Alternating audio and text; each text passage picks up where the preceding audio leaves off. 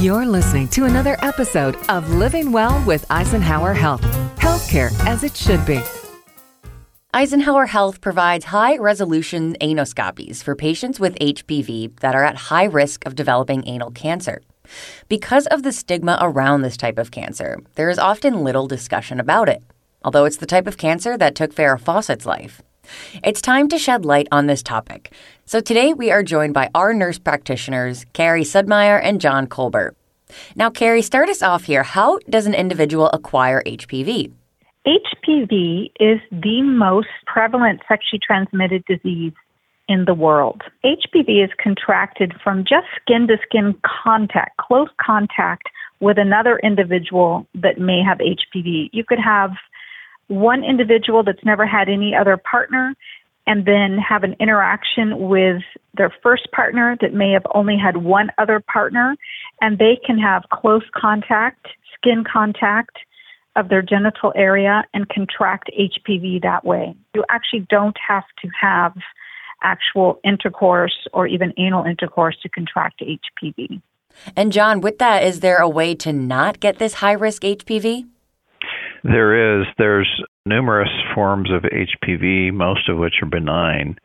And the type that are associated with cancers are considered to be the high-risk types. And we do now have immunizations for those high-risk types. And we begin that early, before anyone's had sexual contact. So parents are getting their children immunized. And so a lot of times pediatricians will bring it up. And if not, then the parents can bring it up, or even the child can bring it up. But in fact, uptake on that is not as great in the U.S. as it probably should or could be. And so we need to do a better job of immunizing, because we could actually eliminate the high-risk transmission if everyone were immunized. And Carrie, my question for you is, how does HPV affect us females? It's a great question. Women can contract HPV in the vagina, the cervix, and their vulvar tissue. And if they contract HPV in the female genital region, it can migrate to the rectal area all on its own without any activity. Young girls are often taught to wipe front to back when they urinate to reduce the risk of urinary tract infections. And in that process, if she happens to have HPV, she can just move the HPV back to that region. But also the virus on its own has an affinity for anal rectal tissue and can migrate there on its own. So HPV affects women because it can affect their cervical tissues and their vaginal vulvar, leading to cervical cancer, vaginal cancer, vulvar cancer, as well as the anal tissue, and can lead to anal rectal cancers. And John, what is the difference between low-risk and high-risk HPV? Well, low-risk HPV is, again, human papillomavirus, as is high-risk. The categories being low to high, high-risk are those that are associated with cancers. So an individual can get, vaginal cancers, anal cancer. We're beginning to see that there are some just skin cancers on the outside of the body that are involved with HPV as well, that high-risk type, as well as pharyngeal, so throat cancers, mouth, oral cancers are associated with high-risk HPV as well. Low-risk HPV are often benign, or what's called condylomas, or commonly known as warts. So, an individual gets warts on their hands, and that's typically low-risk HPV. But you can get warts in any area, genital warts. So that's really the big difference. Now, with all of this talk about how transmissible it is, Carrie, how can I, quote-unquote, get rid of HPV? That's a great question. Unfortunately, the current scientific theory is that once an individual has HPV, their body can keep it in check if they have a great immune system, but they never really get rid of it. Even if it shows they've had it on a certain test, like a cervical pap smear or anal pap smear, and then it tends to not show up in the future, it just means your body's doing a really good job of keeping that HPV in check, but it's probably just laying in wait or quiescent and not active, but still present. Now, it sounds like a lot of the strains are benign, like you mentioned, John, but what can I do to make sure that I don't get HPV-related anal cancer then? Well, that's also a great question. And Carrie pointed out earlier, you can get anal cancer related to HPV without having anal sex. Some people think that, you know, you have to have involvement in that area, but it's just skin to skin. So, you know, if you have HPV on your hand and you're washing yourself, that sort of thing. So the only real way not to get it is for a high-risk HPV is to have these immunizations, and they keep you from getting this transmission of this high-risk type. You may still get low-risk HPV, but you just wouldn't get the high-risk HPV. And a lot of people think that they can get this now because they've extended from age 20, I think it's 25, to age 45. It used to be 25 for this vaccine, or your insurance would recognize and pay for it. Now it's 45 because, you know, there are some people that aren't sexually active as early.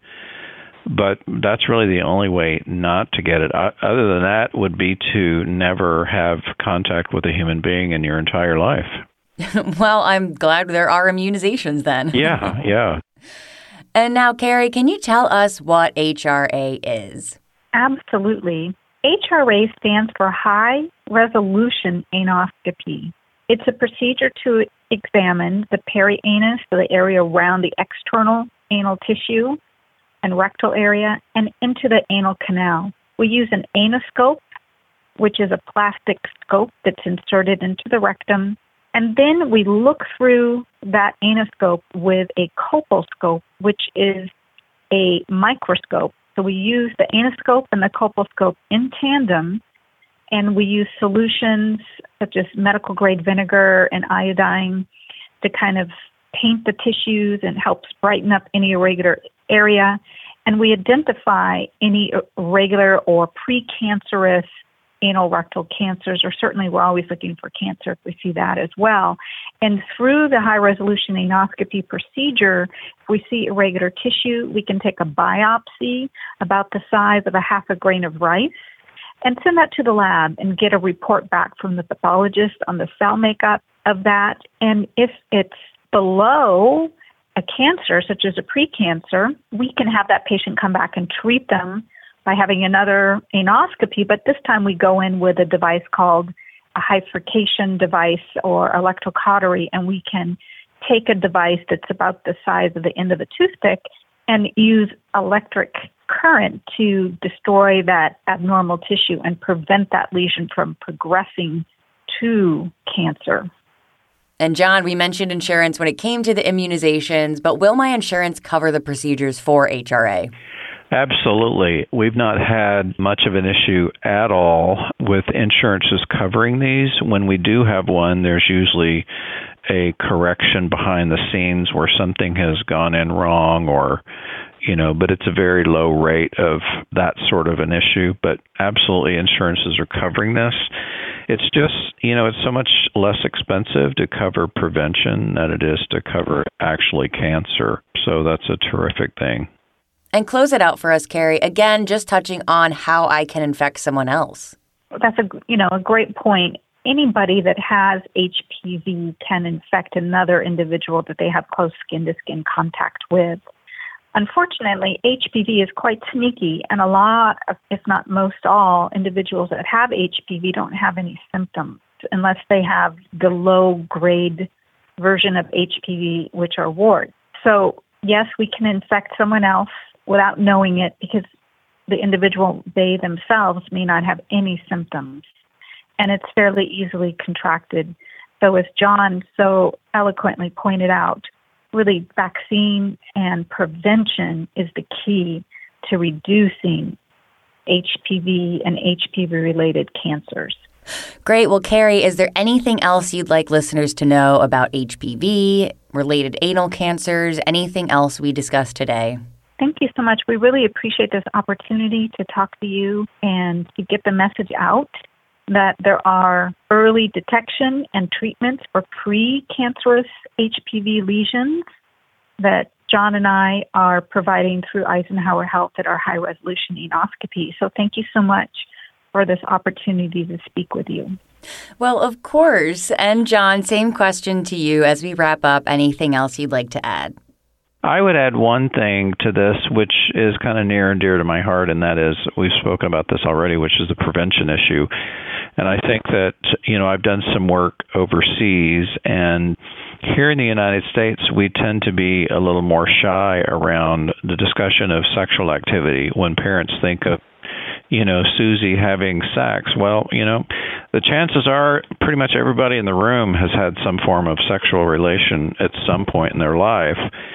And, you know, to think that, you know, that these children are not going to follow up with that as they mature is really a misnomer. And I think that we have to start thinking about that younger ages because, you know, like I said, if an individual's already achieved that transmission, then this vaccine is not about eradicating it. It's about preventing it from happening.